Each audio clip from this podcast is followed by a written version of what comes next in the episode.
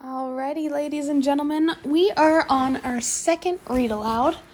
It is called The False Prince by Jennifer A. Nielsen. On the cover, it has a crown that is shattered, and it says, Choose to lie or choose to die. so dramatic.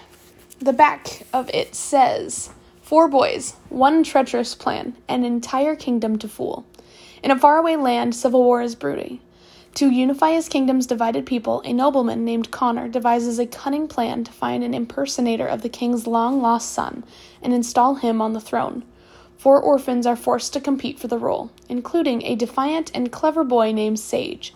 Sage knows that Conner's motives are more than questionable, yet his life balances on a sword, sword's point. He must be chosen to play the prince, or he will certainly be killed. His rivals will be devising their own plots as well, so Sage must trust no one and keep his thoughts hidden.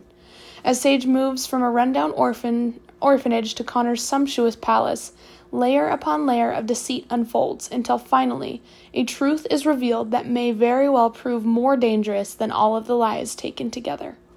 Jennifer A. Nielsen has woven a heart racing tale full of danger and, and bold adventure, lies, and deadly truths that will keep the readers on edge on the edge of their seats. So I hope you enjoy this reading of The False Prince.